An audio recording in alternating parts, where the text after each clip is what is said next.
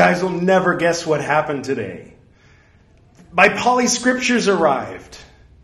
Um, for those listening on the podcast, that was a little bit of a joke because uh, we just got finished with a montage of the mountain of books that I received from the Pali Text Society, which, as you can see, as I predicted, uh, are now in the place where the Buddhist books, what had formerly been known as the Buddhist books, with just a tiny little sample of Theravada over on the side, and then immediately jumping into the Mahayana Sutras, then into the Vajrayana Sutras, then the Zen and everything. Uh, now we've got an entire shelf. This shelf here, I don't have my. Yes, I do. Uh, this this shelf here uh, of uh, of Theravada. Plus, actually, if you notice that that that that maroon color is also here because there wasn't enough room even stacking them vertically to maximize you know the amount of books that I could shove in there, you know, fit in there. Um, there wasn't enough room for all of them, so I had to rearrange this top shelf a bit to make room for a stack there. Anyway, um, I want to uh, get to the reading today. For those of you who are new, um, you may want to start at the very beginning. Go ahead and click here. That'll take you to the From the Beginning Buddhist Books playlist. This is Edward Reeves Buddhist Books podcast, also known as Buddhist Books series on uh, YouTube. And uh, oh yeah, I forgot to say, no longer will we hear this. Thank you, Denomalos. That is a very obscure reference. I might say Keanu Reeves, anybody? Uh, Bill and Ted's Bogus Journey is what that was a reference to. The sequel to Bill and Ted's Excellent Adventure. All right, and uh, today we've got um, Parshvanatha, which obviously I haven't memorized yet because I had to consult my little note here, and Mahavir, which I have memorized. Um, present, the 23rd and 24th Tirthankara of Jainism. Speaking of which, if you're asking yourself, why is it uh, Jainism? If this is a Buddhist Books podcast, then click here, and uh, that'll take you to episode one of the Jain Sutras playlist.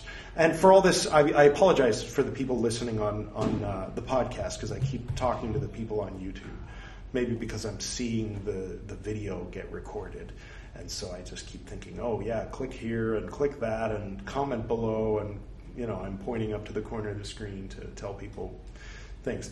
Okay, I am not going to dilly dally this time. I am going to get right to it because now I'm motivated because I've committed to read this thin book. It's very thin. Uh, and when I finish this book, then we'll get to that. And uh, I, I, still have to sort it and figure out what order I should put it in and what book I should start with. I, I need to do a bit of uh, bit of research. That's going to be some homework for me. Um, and by the way, Pali Text Society, if you're watching, hello, and you're welcome for that uh, that free bit of advertising. And thank you for the books. I mean, I did pay for them, but thank you nonetheless for sending them. Um, as promised, I'm going to try to read this sentence. Remember, this is the grammarians, whoever they are, uh, giving the following analysis of obeisance. So, this is the grammarians' analysis of obeisance in the original Sanskrit, one assumes. Matastva mukt. Matast va mut Christas tvatohama Hakrsta. New word. That was all one word. Uh, so all that comma. Sometimes in Sanskrit they just like it's actually a bunch of words, but they don't put spaces between them. Anyway, uh, and then new word. Okay, etadadvaya. That one wasn't so difficult. Next, bodananukula. I think I know that first uh, couple of syllables new word, vyaparo. He, it's spelled like hi, hi, but I mean, I'm assuming it's he. Uh, nama sabdareta. Okay, now you you remember the, the bit that ended with uh, master and disciple doesn't mean master and slave. That's the uh, the 20th century saint uh, explaining the meaning of the grammarian's analysis on um, Namaskara. So, moving right along, to quote Fozzie Bear and Kermit the Frog. Now, the emotion of Namaskara. In scriptural language, Namaskara is an emotion of joy and appreciation, to become overwhelmed with adoration, and to express respect and reverence toward those evolved souls who are more radiant and superior to oneself in qualities is pramoda bhavana, or joyous appreciation. Okay. By practicing this emotion of love, the aspirant finds that the negative, the first thing that comes to mind, sorry, I know I promised I was going to stick to the reading, but can you see this? Yeah, in my in my early early years, uh, Tron, and indeed Flynn inspired, I think, this joyous. You are so much cooler than me. You know, I am not worthy kind of thing in me. So that's what came to mind. Anyway, I'm going to keep reading. Um, I'm going to try not to interrupt. My plan, by the way, when I get to the Pali Sutras, is I'm going to stick to the reading 90%. Maybe every once in a while we'll have a little fun episode, but I'm going to turn this into like a books on tape, serious kind of thing. And we're going to bump the, the episode length up from 30 to 60 minutes at that time. But until then, we'll stick to these slightly silly 30 minute uh, episodes. And then eventually this will be a serious podcast. And if you saw it on YouTube, you have an idea of what you're in for for the next probably 10 years or so of the of these episodes. Mm-hmm. Okay. By practicing this emotion of love, the aspirant, now that's aspirant, the one who aspires, not aspirant. That's what you leave in your chair. Okay. So, by practicing this emotion of love, the aspirant finds that the negative qualities of envy, jealousy, and pride are uprooted. One acquires positive energy, and as a result, the heart of the sadhaka becomes broader, kinder, and more sublime. We have incredible stories in our scriptures that tell us of many an aspirant who brought about a transformation in his life by the sheer power of this emotion. The benefit of namaskara. We are now in an era of logic and reasoning. Remember, he's writing from basically present day. One assumes 100 years ago or whatever, uh, you know, 70 years ago, something like that. He was probably in the 60s, 50s. I don't know when he was writing or talking, but it's our time. He's talking to us about the scriptures from 2,300 some odd years ago. Okay, we, we want a logical, we question everything around us. Yes, we do, don't we? Uh, I don't. Uh, we want a logical reason for rules that exist, uh, for practices we are expected to follow. So we ask, why must we pay obeisance to the enlightened beings? Can we really benefit from uttering their name? Can they do anything for us? To these questions, my response is when did anybody ever claim that the Arihantas and Siddhas have done anything for us? They have no direct relationship with our evolution or destruction. It is each individual who has to do whatever is required for his or her evolution. But one can draw inspiration and strength from these enlightened beings, and thus they are a motivation for our evolution. These five padas are our support. If you don't know the five padas, just think for a minute. Remember episode two of Jain Sutras, the five bowings, the, the five things you're supposed to bow to, right? Okay. Um, okay. Mm-hmm. Just a moment while I figure out where I was. Uh, okay. One can draw inspiration. These five padas are our, our support, our ideals, and our goal. It is our spiritual goal to reach where they have reached and to uplift our souls as they have done. Duty does not mean superficial efforts. In this respect, the Jaina path, J A I N A path, that's a new one for me. Cool. Okay, in this respect, the Jaina path is in agreement with others who prescribe duties. But where duty is considered as help, deliverance, and magical powers, Jainism treads its own independent view. Ooh, that appeals to me as a 20th century independence minded student. Clever, sir.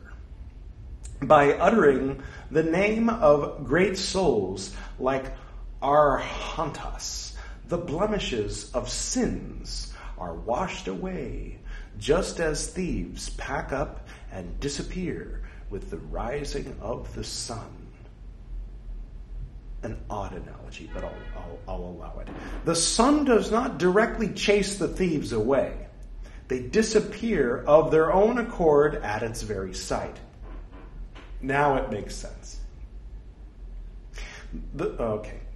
Uh, the sun does not come near the lotus. Rather, the lotus blooms at the sight of the sun.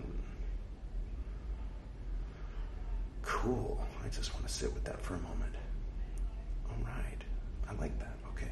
Okay. All right. No wonder they call this guy a saint. He's making some sense.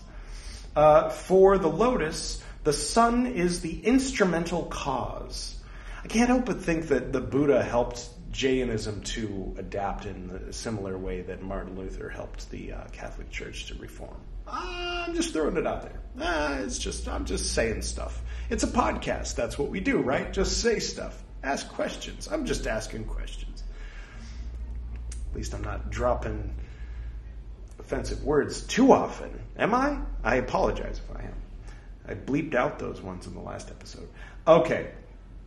Uh, for the lotus, the sun is the instrumental cause and not the material cause for blooming. So also, the name of liberated souls, such as Arhantas, is the instrumental cause for the evolution of worldly souls. By chanting the names of great souls and masters, our thoughts get purified. Tron! Uh, by pure thoughts, negative resolves are thwarted. Strength, courage, and energy infiltrate the soul, and the realization of its true and magnificent form dawns on us. Oh, I see what you did there, the sun. Uh, clever, clever seat. At that moment, the karmic shackles get destroyed in the same manner as Hanumana's fetters fell away when he realized his own strength in Lanka. All right, okay, that's cool. I can see why some people like to read contemporary authors. Huh.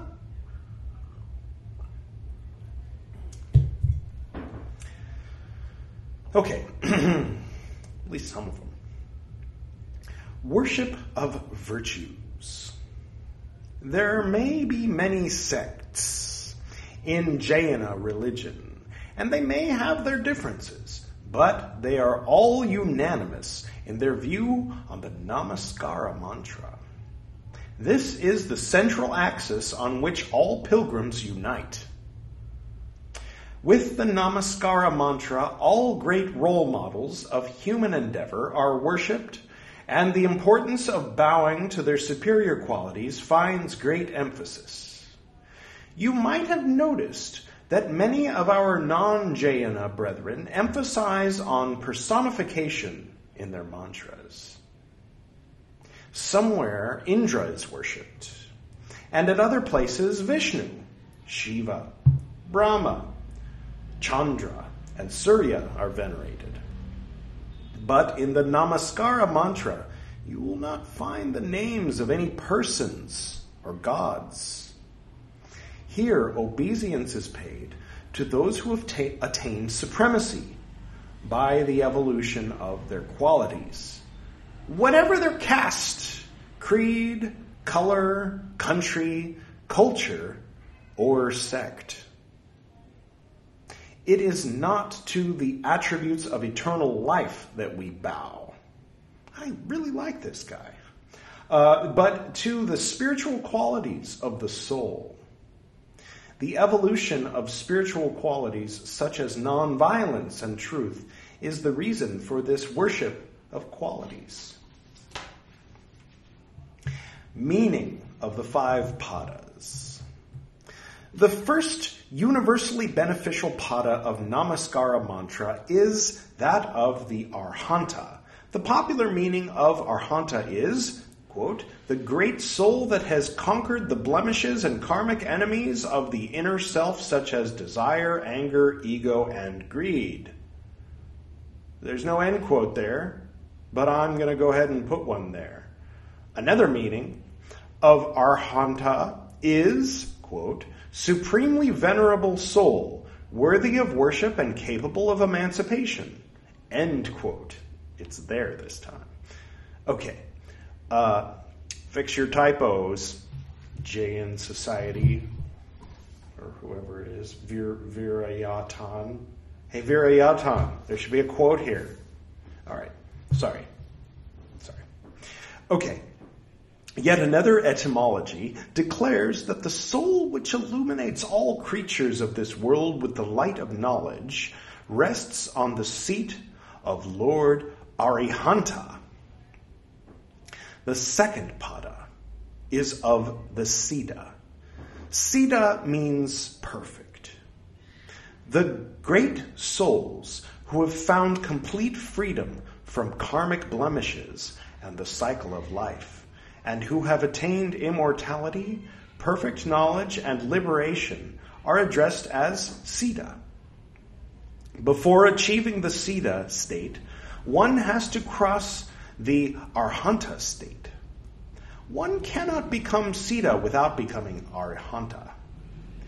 Stated in worldly language, it can be said that Arihantas are those who have freed themselves from life and siddhas are those who have freed themselves from bodily bounds.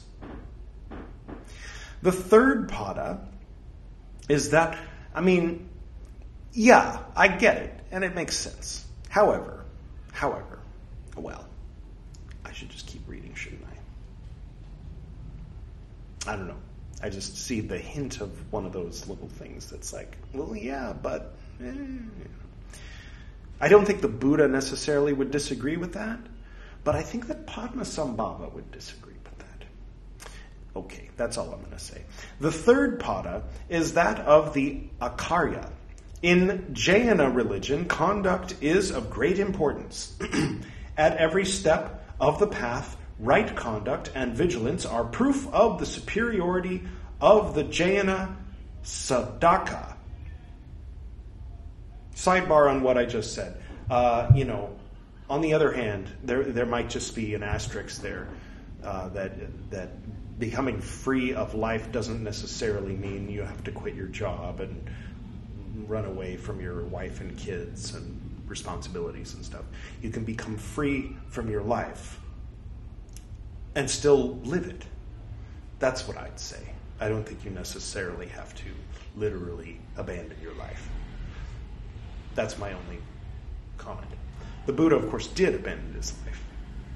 But uh, apparently his son became one of his disciples, so I guess it all worked out in the end. And he was a prince. He had a palace. It's not like they, his wife and kid were going to starve or something. He was just like, uh, you know, someone else is going to be king. Uh, I'm going to go do something else. You guys have fun. I know you'll miss me. Sorry. You'll be fine. Here's a lot of gold. Yeah. People call him a deadbeat dad. Uh, uh, no, not so much. Not so much.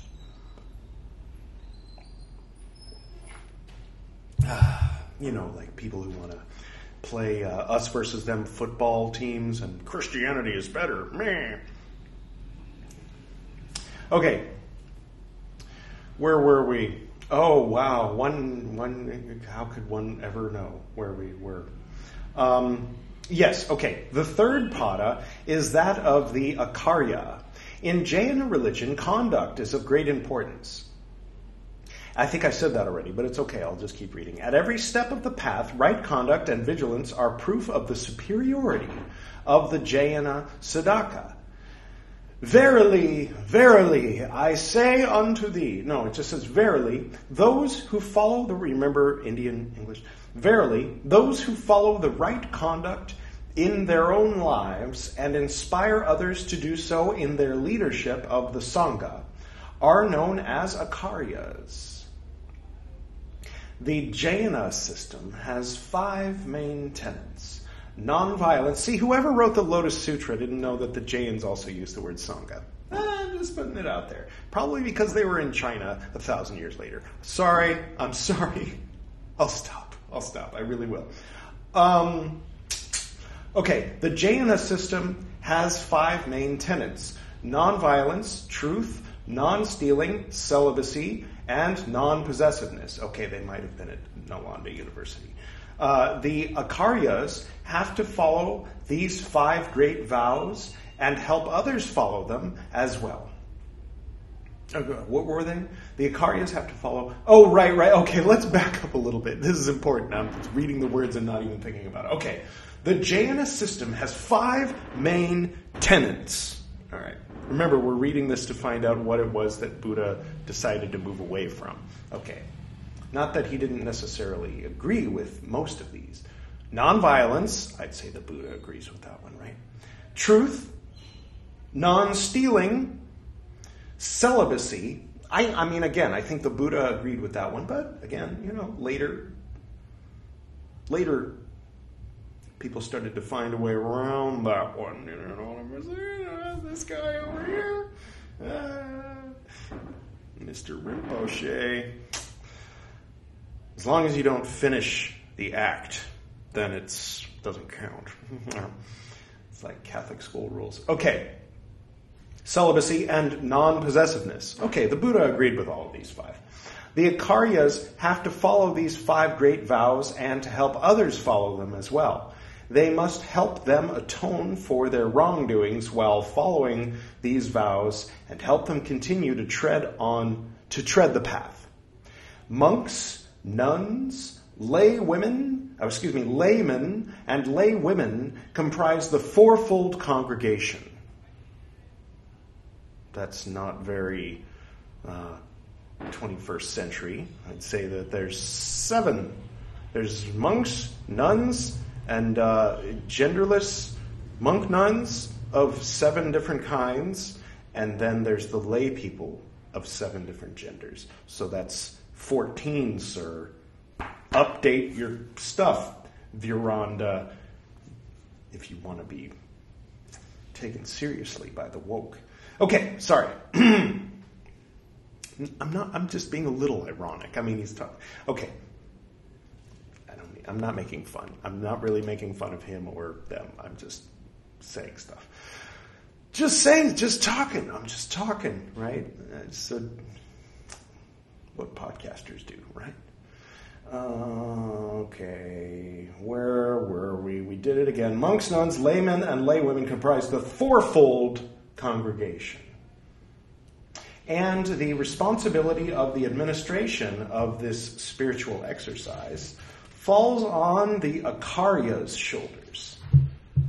Could you remind me who the Acharya is? The third path is that of the Acharya. Okay, the one who is doing right conduct and nonviolence, truth, non stealing, celibacy, and non possessiveness. Okay. What falls on their shoulders? The administration. Oh. Okay. So that's how they do it. All right. so they're the cancellarias, basically. The fourth pada is that of the Upadhyaya, who bestows upon us the wisdom of discrimination. That, You know, again, discrimination in old timey slash Indian English uh, doesn't mean the same thing as when it comes to mind for those in the West. Because discrimination, you know, there's just so much of it, and it's not the right kind in the West. Um, here, discrimination means being able to tell what's right and wrong. Ah, oh, but there is no right and wrong, only thinking makes it so. Eh, eh. Just get over there, get over there. Discrimination. The wisdom of discrimination. Um, uh, Amitabha, right? Amitabha, the red one, the red Buddha in the West, is the, uh, the wisdom of discrimination. Uh, he's the Buddha family, the wisdom family, from which Siddhartha Gautama Buddha, you know, uh, Sham, uh, Shakyamuni Buddha, and Padmasambhava are both said to uh, be from, according to, you know, those guys. But anyway, that's not Jainism, but it's a side side note.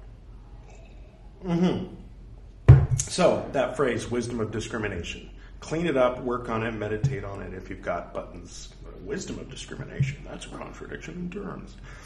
I assume if you're like have the patience to watch this podcast that you're not like having your buttons so easily pushed. You would have turned this off in episode two or one or zero. Um, anyway, where were we? The wisdom of discrimination. Right. By knowing the body to be different from the soul, the sadhaka understands the difference between the inert body and the conscious mind, or excuse me, and the conscious soul. The inert body, the conscious soul. This helps to bring evolution and idealism into one's life. Therefore, the responsibility of imparting spiritual knowledge rests upon the Upadhyaya. I don't know about you, but I'm going to like watch and listen to this one again, probably two or three more times before I before this sinks in.